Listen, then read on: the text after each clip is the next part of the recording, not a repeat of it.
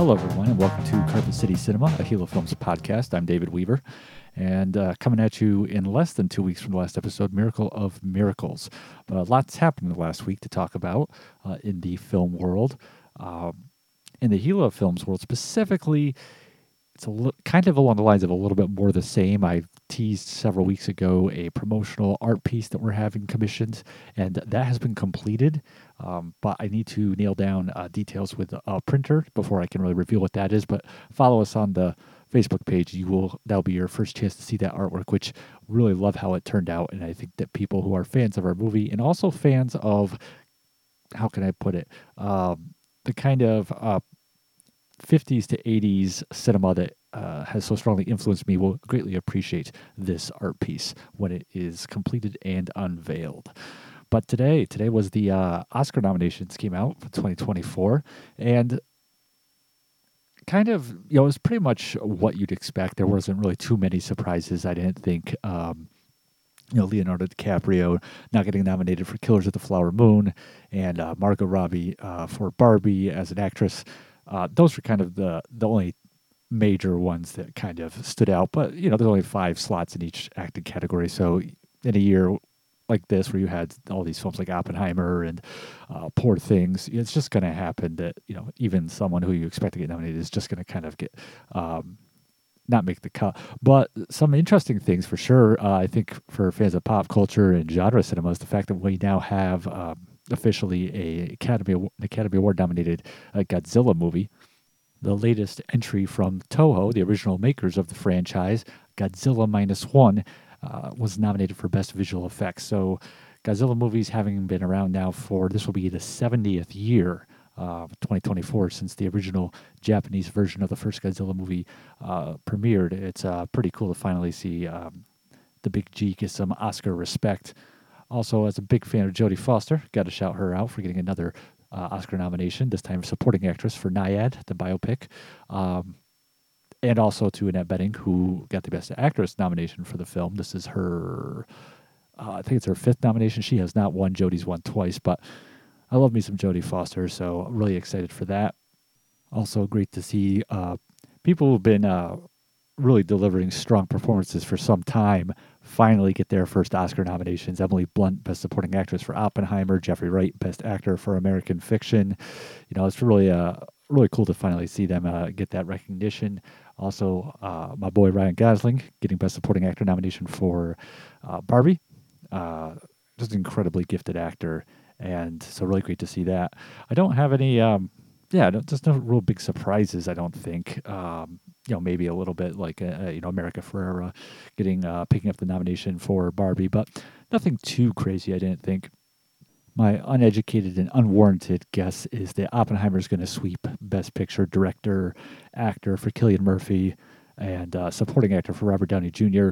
Um, I think actress is going to be probably a toss up between Lily Gladstone for Killers of the Flower Moon or um, Emma Stone for Poor Things. Uh, yeah, obviously there's politics in all this in award ceremonies, and Stone already has an Oscar, but you know, Poor Things really been coming on strong in the uh, uh, you know, the last few months, and that really just kind of leaves the best supporting actress, um, which I have no idea who's going to win that. I, if I had to guess, I'd say it's going to be between Emily Blunt for Oppenheimer or uh, Da'Vine Joy Randolph for The Holdovers, especially since Randolph got a lot of recognition for Dolemite is My Name when that came out. But my guess is it'll be one of those two. But hey, cool, cool to see. Uh, like I said, some of these people finally getting, you know, Murphy, Cillian Murphy, and Robert Downey Jr. Well, you know, Downey's been nominated before, but it's been a uh, a long time coming for him to win. I think this is good chance is going to be his year. And then Murphy again, just as in, another just incredibly gifted, talented actor who's never been nominated, and I I feel confident he's going to take it. But so much for movies in the theaters and on the on the awards circuit. Let's take a look at uh, movies coming out on physical media. Uh, Film Masters, who we've talked up much on this podcast, uh, debuted a video on YouTube which was a uh, teaser of titles to come in 2024. And some were ones we already knew about, such as Tormented. But there were a couple that uh, this was the uh, first news on, and pretty exciting. A Night of the Blood Beast, 1958, Roger Corman production. He did not direct it, but he and his brother Gene produced it. And this is a, a sci fi horror hybrid with a plot that is. Uh, very, very uh, reminiscent of a much later movie, a little thing called Alien. Uh, it's about a science, um, I'm sorry, an astronaut who comes back uh, from a mission and dies. Uh, his his uh, his craft crashes and he's killed upon uh, the impact of landing. And um, scientists retrieve his body and bring him to their laboratory. And they then come to find out that he is although he appears by all accounts to be dead, he's actually still alive, and he's been um, infested with cells, alien cells, which are slowly growing and developing into new life forms inside his body. And as this is happening, a monstrous giant alien creature is roaming about the countryside in this uh, isolated rural location, uh, committing murder and mayhem. And it's a it's definitely a really fun film. Um, it was made by basically you know Corman and the director Bernard Kowalski and the actors. They all did this and then um, went on to do uh, Attack of the Giant Leeches. They're you know that came out in '59, and it's um, a, one of a group of Corman related movies from this time period, late 50s, mid 50s, early 60s, that has just been relegated to budget label releases. It's never really had a good DVD release or anything. And so it's really a rewarding that Film Masters is going to tackle this one. I hope they do Giant Leeches too. That's another one that's really kind of languished. Um, and some of the other Corman titles like uh, Swamp Woman and Atlas. But really excited to see that this was featured in their uh, coming attractions reel. And the other movie that caught my eye in the uh, reel was from 1961, Five Minutes to Live, which is a uh, crime uh, film starring none other than music legend Johnny Cash as a uh, vicious, uh, sadistic thug who, uh, along with his buddies, uh, have tried to pull off a bank robbery. Um, and they ended up holding hostage the head of the bank's family, which includes a very young Ron Howard. And again, this is another title that's just only had like dollar DVD releases, never really anything of note. And last, have to absolutely give a shout out to the British, well, now it's both a British and a US label, Indicator. Um, they've done some excellent work with Mexican genre films in the past, and they're continuing that trend with their uh, newest announcements of three uh, Mexican films uh, from the uh, late 60s and early 70s uh, The Panther Women, The Bat Woman, and Santo, Santo versus the Riders of Terror. And um, really looking forward to checking these out. I know at least two of these, the Panther Women and uh, the Batwoman, had um, U.S. releases that were really rough. They they only had like they had like this really horrible English dub that was created for the film recently so that it could air on the El Rey network, and it was really poorly executed. Um, and it just wasn't really. Um, it was a really disappointing release that basically a lot of people like myself held off on. And now Indicator, which is you know they you you hear the term the Criterion treatment, but for physical media labels that just pull out all the stops with extras and new transfers um, for movies, and now of course that that uh, term goes beyond criterion because so many labels have uh, ro- rose to that level, if not surpassed it.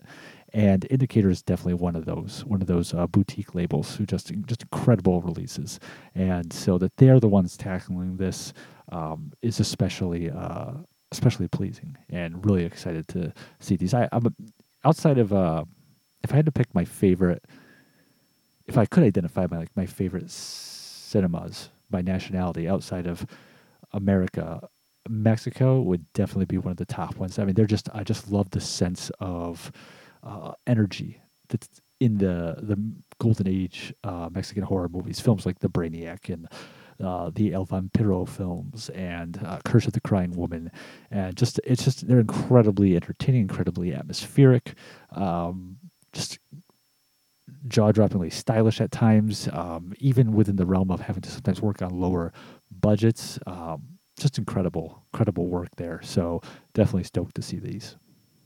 And along with Mexico, one of my favorite other uh, national cinemas is Canada. Big fan of Canadian cinema. I'm pretty sure I mentioned that before. And we lost one of the truly great Canadian filmmakers uh, this past week, although most of his career was spent uh, outside of Canada, the the career that we know of, is uh, Norman Jewison, the uh, great Academy Award winning uh, director, and his filmography is. Uh, to be, put it simply, ridiculous. just a list of the films he directed would include In the Heat of the Night, Fiddler on the Roof, Moonstruck, The Thomas Crown Affair, the original with Steve McQueen, Agnes of God, the original Rollerball with James Caan, and Justice for All, Jesus Christ Superstar, The Russians Are Coming, The Russians Are Coming, uh, Soldier Story, The Cincinnati Kid, Send Me No Flowers, Fist uh, with uh, Sylvester Stallone, The Hurricane with Denzel Washington. I mean, just, you know, just an incredible body of work. And of those, uh, you know, in the, there's more than one film in his in his repertoire that I like, but uh, In the Heat of the Night is one of those movies that's just deserves every inch of its reputation as a classic, and it's a film that continues to hold up to today. Uh, but it's interesting because he made these films like In the Heat of the Night and um, you know Agnes of God, uh, movies that uh, dealt with very uh, very real uh, social issues. But he also did worked in musicals and he worked in comedy with like Moonstruck. And then if you go back to the beginning of his career as a studio director, uh, he was doing, uh, you know, like I said, Send Me No Flowers, which was the last of the Rock Hudson Doris Day films. And he did uh, The Thrill of It All and uh, The Art of Love, which were two comedies with James Garner. And he did 40 Pounds of Trouble with Tony Curtis. And they were very much of that uh, early mid 60s universal comedy uh, milieu where uh, you know just incredibly popping colors and a, a, great sense of fun to those movies from that that Universal put out in that era. Their comedies and The Art of Love, especially if you get a chance to check it out. Definitely kind of a comedy that kind of falls under the radar.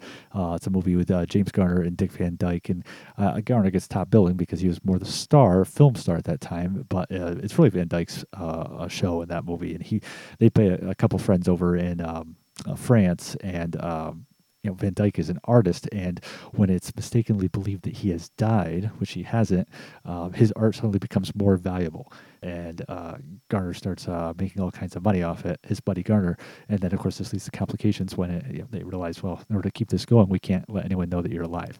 So that's just a you know it's a very early film from uh, but definitely one that probably doesn't get sought out as much, and it's really really enjoyable. But again, yeah, in the heat of the night, just incredible, incredible movie. Had a chance to see that um, at a local theater a few years back. They went through the entire list of AFI's uh, 100 greatest movies and showed them all on the screen there. Got a chance to see it on the big screen at that point, but definitely check that out too if you haven't seen it.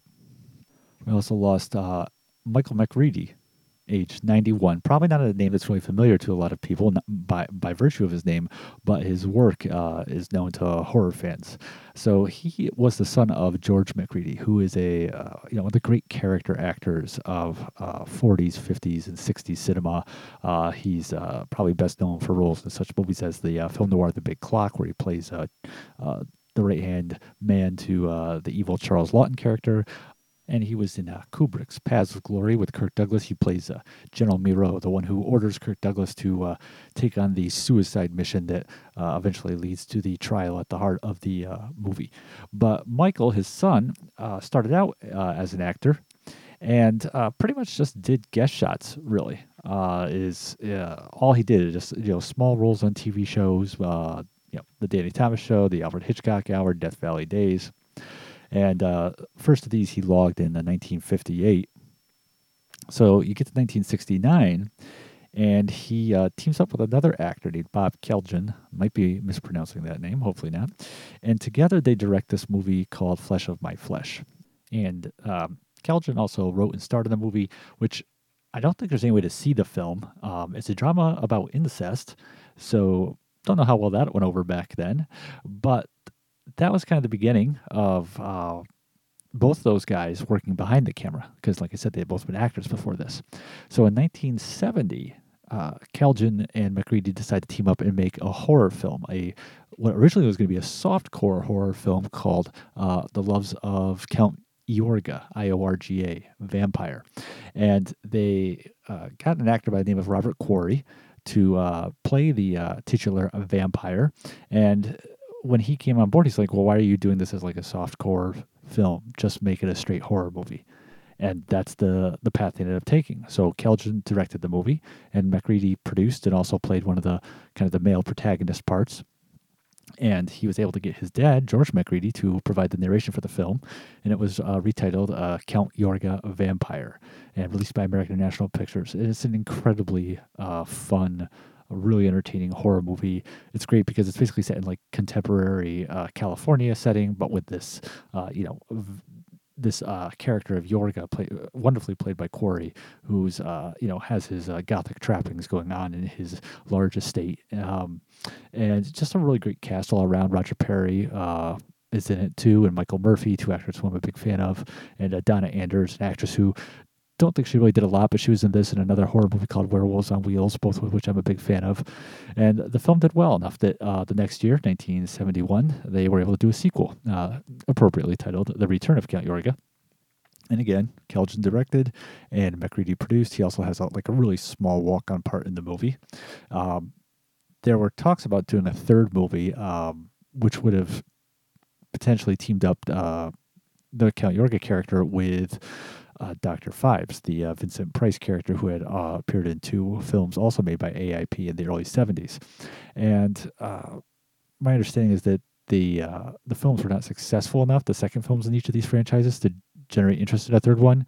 I've also read that uh, you know Quarry went and made a horror movie called The Death Master around this time, and according to Quarry, Michael Macready was kind of pissed off that he did that because he felt like he was basically trying to make a Count Yorga film that just didn't have the name Yorga in it. But be that as it may, that was 1971 when the second one came out, and then in 1972. Uh, oh, I should also point out that in the second movie, um, the second Yorga film, uh, George Macready, Michael's dad, actually appeared in the film, and that was his last film role he ever did. But 1972, uh, Macready goes one more time into the horror genre, not with Bob Kelljan this time, but with another director named Bud Townsend, and they make a movie called Terror at Red Wolf Inn. Again, Macready produces it. He has a supporting role as the sheriff. Uh, it's got uh, quite a bit of uh, cult status because it is a pre-Texas Chainsaw Massacre cannibalism film. And uh, again, another movie that's unfortunately uh, been relegated to budget label hell. You have to just kind of satisfy yourself with these murky transfers on 50 movie packs. There was supposed to get a full blown restoration several, several, several years ago from Code Red, and there was a big hang up with the elements and accessing the elements, unfortunately.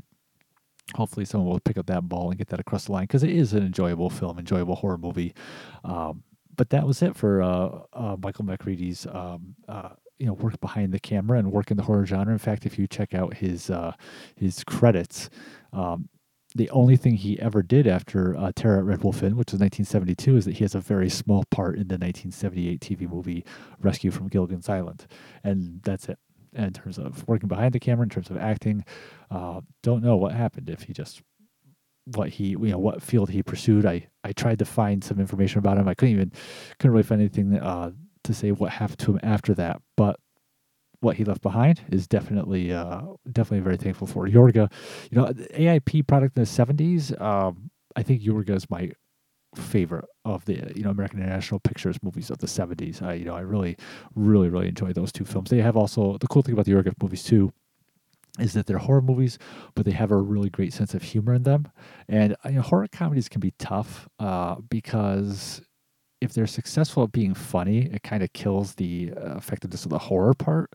Um, you know, Roger Corman likes to mix horror with comedy, and he really successfully did that with you know a bucket of blood and Little Shop of Horrors. But sometimes I felt like his whole theory, which I've heard him talk about a lot, that you need to constantly balance horror with comedy. I'm like, I, I get what he's saying, but it can be really tricky because uh, you know a lot of times you're just if you have to choose between horror and comedy, a lot of times it's easy just to go for the comedy and uh, you know to focus on that and try to deliver the goods on that at the expense of the horror and taking away from the uh, you know the ability of the film to provide chills.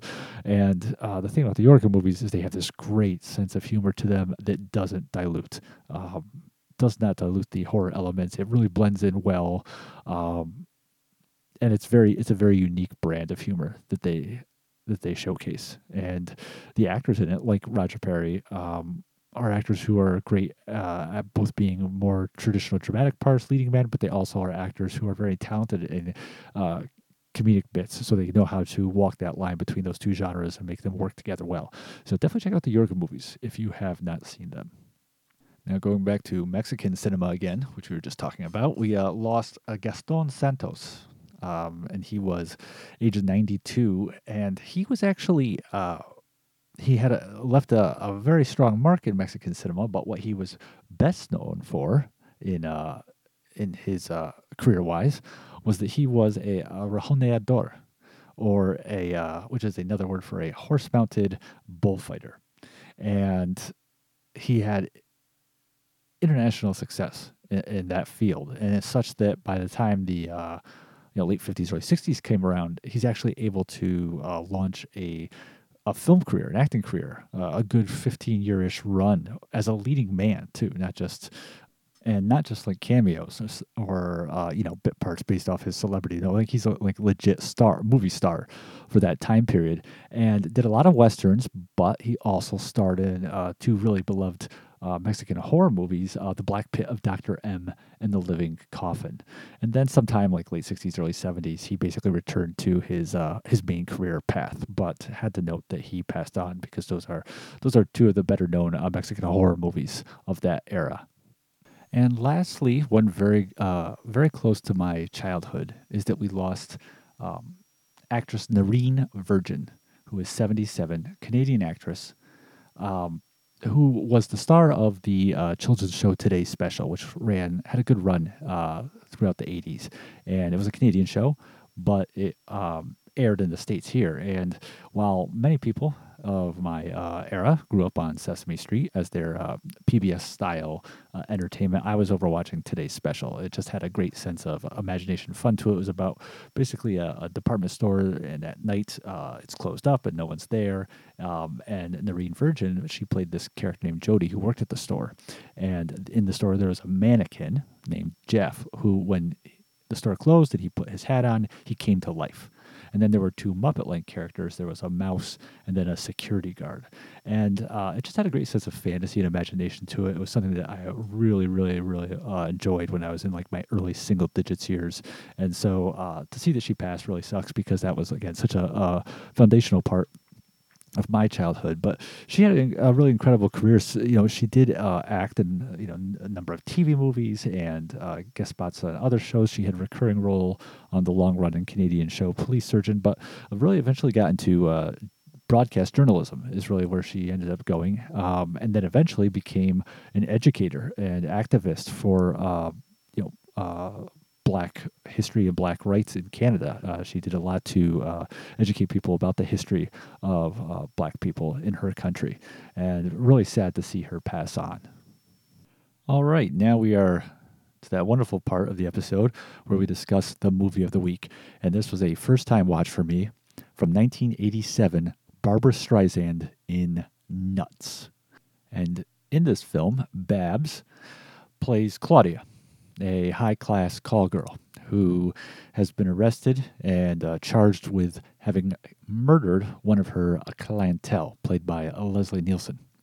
And when the film opens up, she is about to be arraigned in court, and her family, her parents, played by uh, Karl Malden and Maureen Stapleton, they want her lawyer to uh, basically have it uh, have it set up so that she's ruled incompetent to stand trial, so that she just gets put into a psychiatric facility indefinitely and just is treated that way without having to go through a trial or the criminal process. And because uh, Karl Malden's character has some uh, connections, the district attorney's on board with going along with that. But the problem is that Streisand, she um, she feels that she is not uh, guilty of the charges against her, and she doesn't want to be just institutionalized. She wants to actually have her day in court and be able to prove that she's, um, you know, uh, should not be held criminally responsible. But her behavior is so belligerent and uh, so aggressive that uh, you know the the uh, court psychiatrist, played by Eli Wallach, uh, feels that uh, she is is not competent to uh, stand trial, and because everybody's basically uh, of that viewpoint, um, no one's really taking her view, her uh, her outlook on this uh, into consideration, and so during the arraignment, she ends up punching out her lawyer, and the judge, because the lawyer obviously will not represent her anymore decides to have a public defender who just happens to be in court at that moment, played by the great Richard Dreyfuss, uh, appointed as her attorney. And Dreyfuss, being kind of an outsider to uh, what's going on with Claudia and her history and her family and what their concerns are, he's really just uh, focused on doing what he his client wants him to do. So he agrees uh, with many reservations because she is Claudia is such a difficult person. Streisand's character is such a difficult person to interact with. He agrees though to uh, represent her viewpoint on this matter and to um, push to get her ruled competent to stand trial, and so that she can actually have her day in court. So this is a it's a courtroom movie, but where the uh, the uh, proceedings are not about guilty or innocent of the actual crime. The uh, the courtroom um, drama that unfolds is about whether or not Streisand's character can even stand trial and whether or not she's competent. And, um, you know, I would say that this is, it's really interesting about this film because the thing that really roots you into this film is, as may have been implied by some of the people I've mentioned, is the cast. It is an incredible cast of uh, A plus plus plus plus actors. Many of them uh, in their older years, actors whose careers go back to the 40s even, um, but still absolutely at the top of their game. Um, it's just a it's it's just a masterful uh, opportunity to watch just some of the greatest performers all congregated into one cast. So aside from, you know, Dreyfuss, who is just you know so excellent and does such a great job of creating this, uh, you know, this really uh, three dimensional character, but he does it with like nuance. He never plays big, but it's just very relatable. It's very realistic character of this public defender who really does, you know, want to represent Streisand's best interest, but also finds her incredibly aggravating to deal with and finds the whole situation frustrating. It's a situation he didn't even want to be in in the first place. He was just uh, chosen for this task. You've got uh, Stapleton, two Oscar winners, uh, as the parents.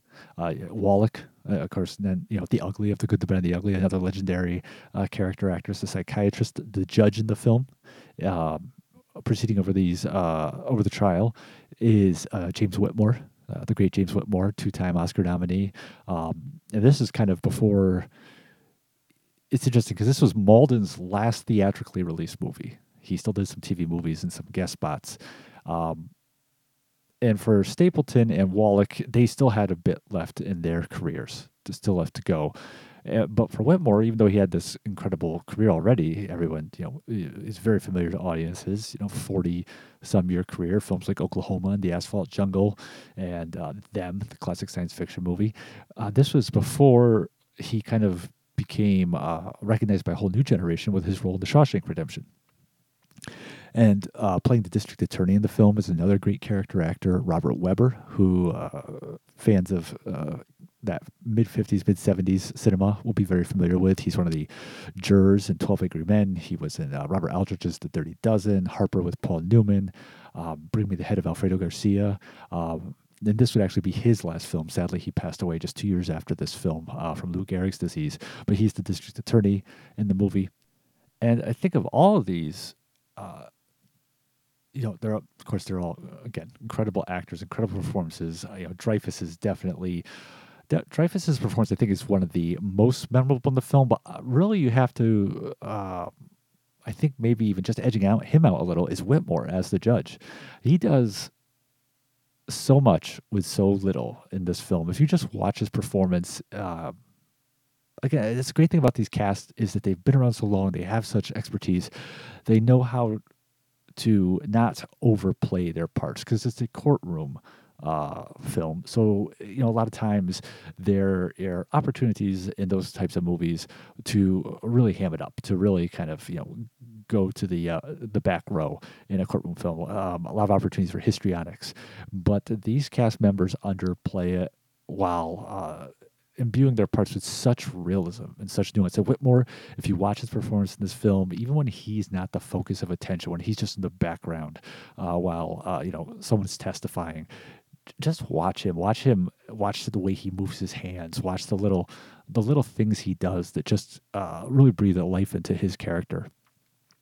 Huge shout out though to Leslie Nielsen, um, who's part as we as we watch the film, basically we we start to get a glimpse into Streisand's backstory, uh, what kind of led her to becoming this call girl, this prostitute, despite coming from an affluent family, uh, and we start to see you know bits and pieces of the uh, the murder uh, played to us, and Nielsen, um, you know, a lot of people uh, may not be aware of where this was in the trajectory of his career, but you know, Nielsen, he was when he started out, he was like a traditional leading man back in the '50s and stuff. I mean, he was in Tammy and the Bachelor with Debbie Reynolds and Forbidden Planet, uh, the great science fiction movie, and going into the '60s. Uh, you know, popping up in a lot of TV shows, Columbo and Hawaii Five O, and of course he's the captain in the Poseidon Adventure. He was someone who, even when he had, he never quite could totally cement himself as a bankable leading man. It seemed like because even in some of those more high profile movies like Tammy and Forbidden Planet, you know, Tammy, it's Debbie Reynolds' vehicle, and Forbidden Planet, it's the special effects uh, in the spectacle of the movie. And it seemed as time went on, you know, he was still able to get leading parts in uh, lower tier movies, and uh, there were attempts for him to kind of get his own TV series, but it just never totally seemed to click for him. Um, and then, uh, of course, 1980, Airplane comes out, and he's one of that group of actors with Robert Stack and Lloyd Bridges and Peter Graves, who just has success, such success, uh, you know, lampooning the kind of roles they were known for. The film was a huge hit.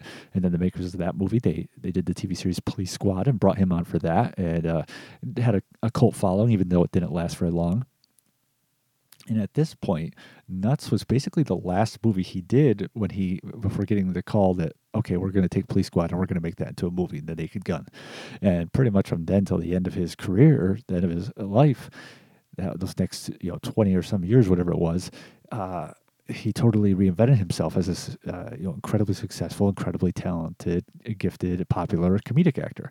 And people who grew up on those films, the Naked Gun movies, and uh, you know Mr. Magoo and Spy Hard and all those, had no you know it's probably difficult for them to even have a concept of him as a leading man or as a dramatic actor. But in Nuts, he's incredible. He he really is a very uh, frightening, imposing person. Uh, you know, Streisand talked about just you know how terrified she was of him, not because of Nielsen himself, but just his performance, and that it was really effective.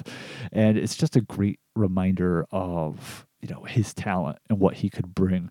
Uh, it kind of gives you mixed feelings because one hand you're like, oh man, I wish he had just been more recognized for this kind of ability and had been able to go further with this, and that this had been the the uh, you know stepping off point to uh, uh, you know a highly regarded career and uh, more dramatic and character driven parts. But then the other side of that is, hey, the guy had paid his dues. He'd been around for like what thirty five years, and he was able to finally get that star success status as a comedic actor. And yes, that's what he was known for for the rest of his career. But hey, as long as he was happy, you know, it's, he finally you know was able to reap what he had sown all those years. Uh, more power to him. But terrific performance, absolutely terrific performance. Which then brings us to Streisand. So Streisand, you know, this, uh, you know, no surprise, Streisand was someone who's very much uh, took creative control of the projects she had, and this was her baby for sure. Um, her performance is good, absolutely is a good performance. But the problem with it is that it's her character, and it's one of the flaws, the big flaws for this movie, is that Claudia her situation that she's on trial for, which is whether or not she's competent, the outcome never seems in doubt. The the film just does not, and this is a big problem with the film, it does not really ever sell to you that the outcome is in jeopardy. It it shows a Claudia as this person who's very sarcastic, very outspoken, very brash, uh, and yes, prone to outbursts of anger but she's being uh, you know faced with the dilemma of being actually ruled mentally incompetent to even assist her own defense to even go to trial and her behavior though one might find it aggressive or annoying or difficult to deal with the film never is able to really sell to you the the the stakes that oh this behavior actually goes to the level where someone might think she's you know needs to be institutionalized. It never really rises to that level. And compounding that problem is that her character, to be honest, just isn't that interesting. Um, you know, it's we we we do find out a little, like I said, a little bit more about her as the trial unfolds. We find out more about what made her who she is, but there's still not a lot of depth to the character. I mean, it's just it's a character that we've seen in a lot of other movies. It's not. I wouldn't say there's anything too groundbreaking, groundbreaking or uh, really uh, uh, uh, revelatory about this character of Claudia that we haven't ever experienced before in, in cinema. And so this film, it's built around this character who is a not terribly engrossing, and then b uh, you know going up uh, against a situation that we never really feel she's in peril about. And that's that's kind of makes viewing this film so interesting because if you were to ask me, hey, was that a good movie? I'd be like, well, I, I don't know if I can go that far because the film, the center of the film, is a is a character that doesn't really pull you in uh, faced with a plight that never feels uh, makes you feel like she's in jeopardy. But yeah, although I, I would be, I might not be able to say that's a good movie. This is a good movie. I also, I also just found the experience of watching it so rewarding because it has this cast all in one production under one roof, and just to watch them at work, it's it's great. It's just great to see them. I mean, this is it's a a, tremendous exercise to you know show someone like if you just want if you want to show someone acting like just acting at at, at its at its great greatness at acting at its peak um, actors who are able to underplay things and yet totally uh, wrap you up into uh, their performance. This is a, a wonderful film to uh, to choose to demonstrate that. But like i said the it's at the same time beyond that it is difficult to recommend for the story. It's it's not a film i can recommend for the the drama at the heart of it which you know isn't ideal when you have a courtroom drama right? You want hey come see come see this movie and it's a uh, a trial drama. It's uh, it's a it's built around one character uh, facing um, you know an outcome that will have a huge impact on the rest of her life, all set within the framework of a, a judicial proceeding. And you're like, oh man, I, I want to check this out because I, you know, the thing that those kind of movies usually do is they they they build the suspense about what's going to happen at the end, and they get you wrapped up into the play of of their protagonist. And this film does neither of those things. It it completely uh, blows it on two of the points that people most rec- come to recognize this type of film for. But again, because you have all these great players in it, you still find the experience of watching it incredibly rewarding. I think the first half, the first like 60, 65% is that's really the strong point because that's where you get to see you know a lot of these uh, actors, for example, Karl Malden and Maureen Stapleton, having to testify, and you get to see um, uh, the mechanics of Richard Dreyfuss prepping the case. So it gives all those other all those uh, supporting players and characters uh, time to shine. And then as the film progresses, it becomes more uh, Streisand centric.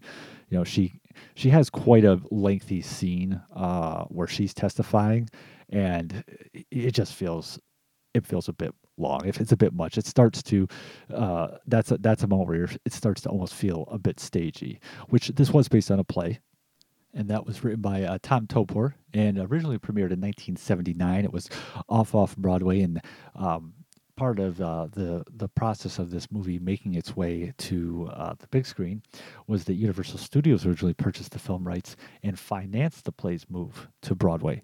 And Anne Twomey played the part of Claudia on stage and actually got a Tony nomination for that. But yeah, so the film uh, it is a great deal of it set in the courtroom. So some some bits, um, you know, in the in the lockup areas and in the uh, medical wards, but a, a good deal of it does take place in the courtroom and it doesn't really feel uh, theatrical though until you get to that kind of long, almost monologue like uh, part where we just have Streisand testifying, and there's some interaction with the DA at that point. point, and it does feel like at that point the the cumulative weight of the problems I mentioned, her her character being somewhat uh, less than involving, her her situation not feeling dire enough. That's where the weight of it really starts to kind of catch up and and uh, the film starts to uh, ha- meet its meet its struggles and uh, becomes a little bit sl- sluggish at that point. Interestingly, when the plan was originally made to uh, make this into a movie, uh, it was Mark Rydell was attached to direct it, and he uh, still with us, but uh, Academy Award nominated director, known for such movies as On Golden Pond. He had done The Cowboys with John Wayne, The Reivers with Steve McQueen at this point. Um, he had done uh, Cinderella Liberty with James Caan. He had done The Rose with uh, Bette Midler. And so he was brought on board to direct it, and it was going to actually star Deborah Winger uh, originally. And even at that point, because it was around 1982, Streisand had wanted to, has expressed interest in, in starring in this, but she was still working on Yentl, and uh, Rydell did not want to have to wait on things, so he was going to move forward with uh, Winger. And uh, should note that uh, because of the subject nature of this film and uh, you know some of the um, I, I, don't I can't say too much because I don't want to reveal any plot spoilers, but it was kind of controversial at the time for the, for the studios. They were kind of concerned about um, how it would how it would be received. So just something to kind of keep in mind as they were going to move forward with uh, making this film. And so you know Universal kind of had a little bit of cold feet, and they eventually sold the entire project over to Warner Brothers. And it eventually things got rolling again around 1986. Uh, Streisand got signed on to uh, uh, do the movie. She got signed on for a five million bucks plus uh, a percentage of the profits. But uh, Rydell and um, Tom Topor, the uh, the playwright, who was also credited with co-writing the script, they were just butting heads at this point and just really you know not not seeing eye to eye on things. And so Rydell ended up leaving, which coincidentally, he was the orig- one of the original directors uh, hired to do A Star Is Born with Streisand and had also left that film. And then uh, Streisand ended up bringing being able to secure uh, Martin Ritt, um, which this would be Ritt's uh, penultimate movie, his next to last film. And Ritt had an incredibly long career, uh, really known for his work uh, with actors, having um, directed numerous Academy Award winning and nominated performances, and he had directed such films as HUD and Norma Rae and um, Sounder and The Front, uh, The Long Hot Summer, and uh, Edge of the City with Cassavetes and Poitier. And so just this incredibly uh, well-respected, highly esteemed uh, filmmaker. But going back just a little bit, I think it would be interesting to see Winger in this role. I think the fact that she was more than a dozen years younger than Streisand would have really helped. I think that Streisand's is kind of pushing it a little bit age wise to play this character. And part of that's the problem. It's not just that she's too old to play the character, but it's also the way they present the character. Um, you know, in the scenes we see of her, for example, interacting with Leslie Nielsen, which from the narrative of the film are flashback scenes. As as the film story unfolds and we kind of get flashes back to how she met up with Leslie Nielsen and what unfolded before them, she she really seems like a, a uh, totally competent, highly functioning um, uh, individual. And so there's really no. Uh, the transition from that to her being this completely unleashed, wild, belligerent person, it seems to go from zero to 60.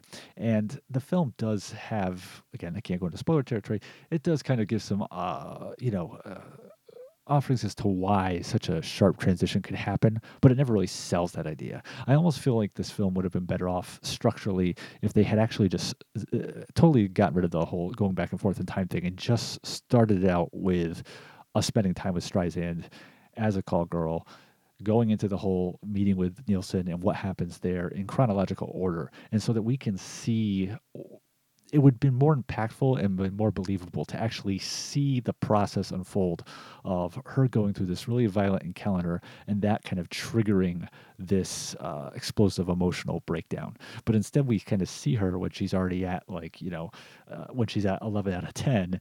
And then we have to kind of go back and see clips of her, you know, acting in a more stable way.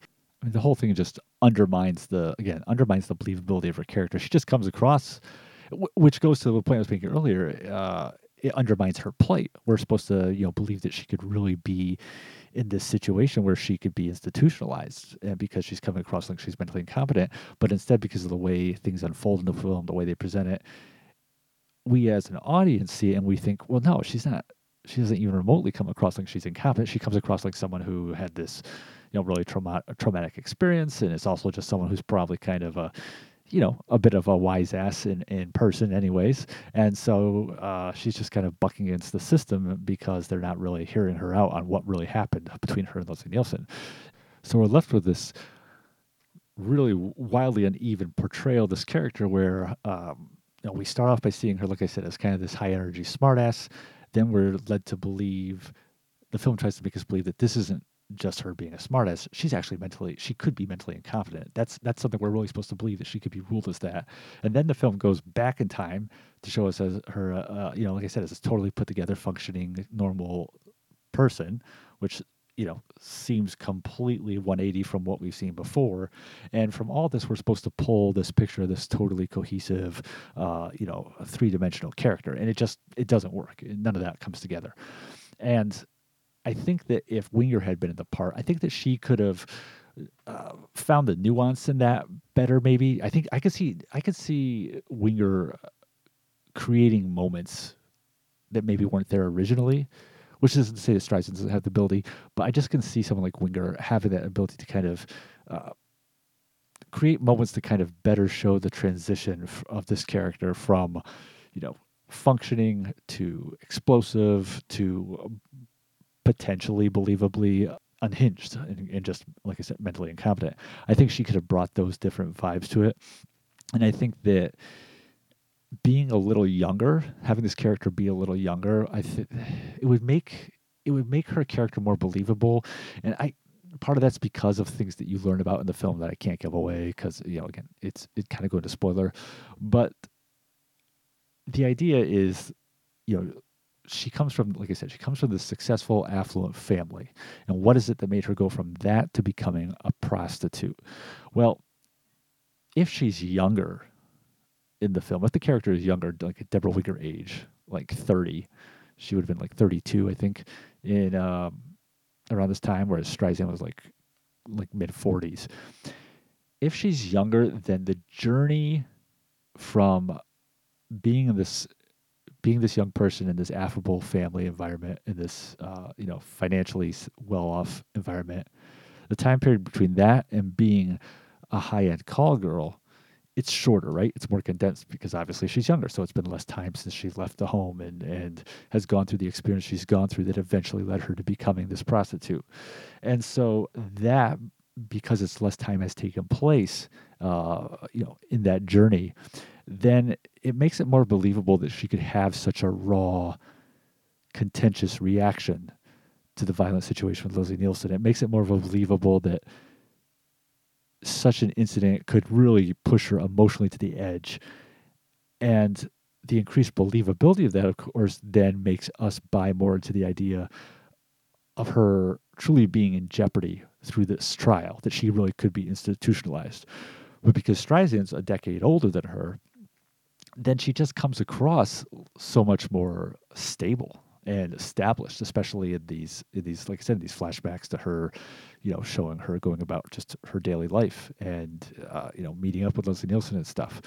And so, because we see her as this older, more established person who kind of has her act together and just the way she handles her day to day life, and because we're not seeing in real time her experience the trauma of the violence with Leslie Nielsen, then the idea of her going from this cool, calm, professional person to this uh, belligerent a hole, it just seems more unbelievable and hard to swallow. And again, I don't want any of this to come across like it's a criticism of Streisand. I don't think. I, I think that even you know even if you had Winger in the part, you'd still have a cliche nature to this character. But I think it would have just benefited from a younger person, a person more of Winger's Winger's vibe. Uh, I think that would have probably been better. It would have. The only thing that though, the downside to Winger being in it is I feel like Stapleton and Malden would have probably come across as too old to be her parents. Not that they are too old to be would be too old to be Winger's parents if you look at when everyone's born and everything, but Winger just always projected more youth than she had because this is around the time she did like Black Widow, which I saw like a year or so ago. It's a fun, fun suspense film, Bob Rafelson movie, her her versus Theresa Russell, and uh, she's definitely someone who always just seems a lot younger than she is. And then you put that with Karl Malden and Maureen Stapleton, who are that generation uh, that always looks a lot older than they are. Uh, yeah, you might have. I don't know. That could have that could have uh, maybe required some shifting around to some of the supporting parts. Interesting thing is that the Dreyfuss role, he was originally set to play the role, then ended up changing his mind. He went over to do the Barry Levinson movie Tin Men. And eventually, obviously, obviously, he did end up in the role. But in between, uh, you look at some of the actors who were considered to play the part, and Dustin Hoffman was kind of like a front runner, and um, was ready to to go in for it, but his salary was too high for them to to go for. And then, according to uh, contemporary uh, news pieces of the time, Paul Newman, Al Pacino, and Marlon Brando were all considered. I don't know if that's just um, uh, nonsense, uh, you know, uh, publicity of the time, but those were some of the people being considered for the part. I definitely think that, uh, you know, Dreyfuss was the way to go for absolutely because especially like Newman. I mean, I love Paul Newman, but this is just coming just a few years after the verdict, and um, and maybe that's what they were kind of thinking with Pacino too, was because this is just a few years after And Justice for All. Uh, that those would be kind of uh, good guys for this part, but I, I definitely think that uh, you know Dreyfuss was the right choice. Uh, definitely compared to even Hoffman, you know, again, great actor, but not right for this part. Brando would have been interesting. I think Brando in anything would have been interesting, to say the least. Dreyfuss still the right choice, even above Brando, but I would like to see whatever that was that would have Brando would have done with this uh, with this part uh, for sure.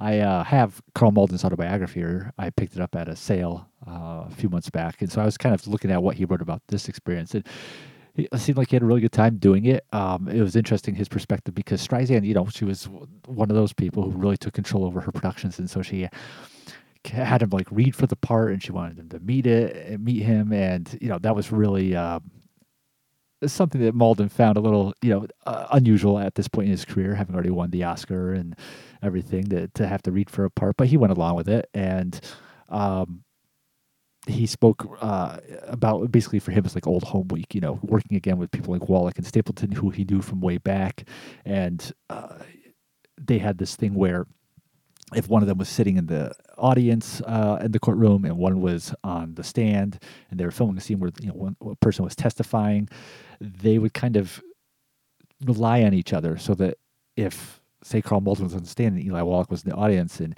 Eli Wallach felt like Karl Malden should probably do one more take. He would kind of like signal. They they signal to each other, and then the actor could be like, ah, "I want to do one more." Just you know, it was this kind of rapport they had built with each other over the years, where they could rely on each other to kind of see how their performance was coming across and coach each other without it being something that was obvious to the the filmmakers and the people around. And that way, it gave them uh, an opportunity to you know if they felt like they had to go for another take or, or wanted to try something different. But that was pretty interesting to read about this. Like I said, yeah, this was Malden's last theatrically released movie. He still, like I said, did some TV movies and was still around for quite a while after this, but this was the last uh, movie in theaters he was ever in. Film ended up getting uh, several uh, Golden Globe nominations for uh, Best Drama, and uh, Streisand uh, was nominated for Best Actress in a Drama, and then Dreyfuss for Best Supporting Actor. But ended up box office wise uh, had a budget of 25 million and uh, box office of 31. So I don't know if that includes if that's just the initial theatrical run. Um, obviously, that's that's not a not the kind of profit you want. Uh, just six million off a 25 million investment, I'm guessing, but uh, still, uh, you know, a film that generally speaking is is well regarded.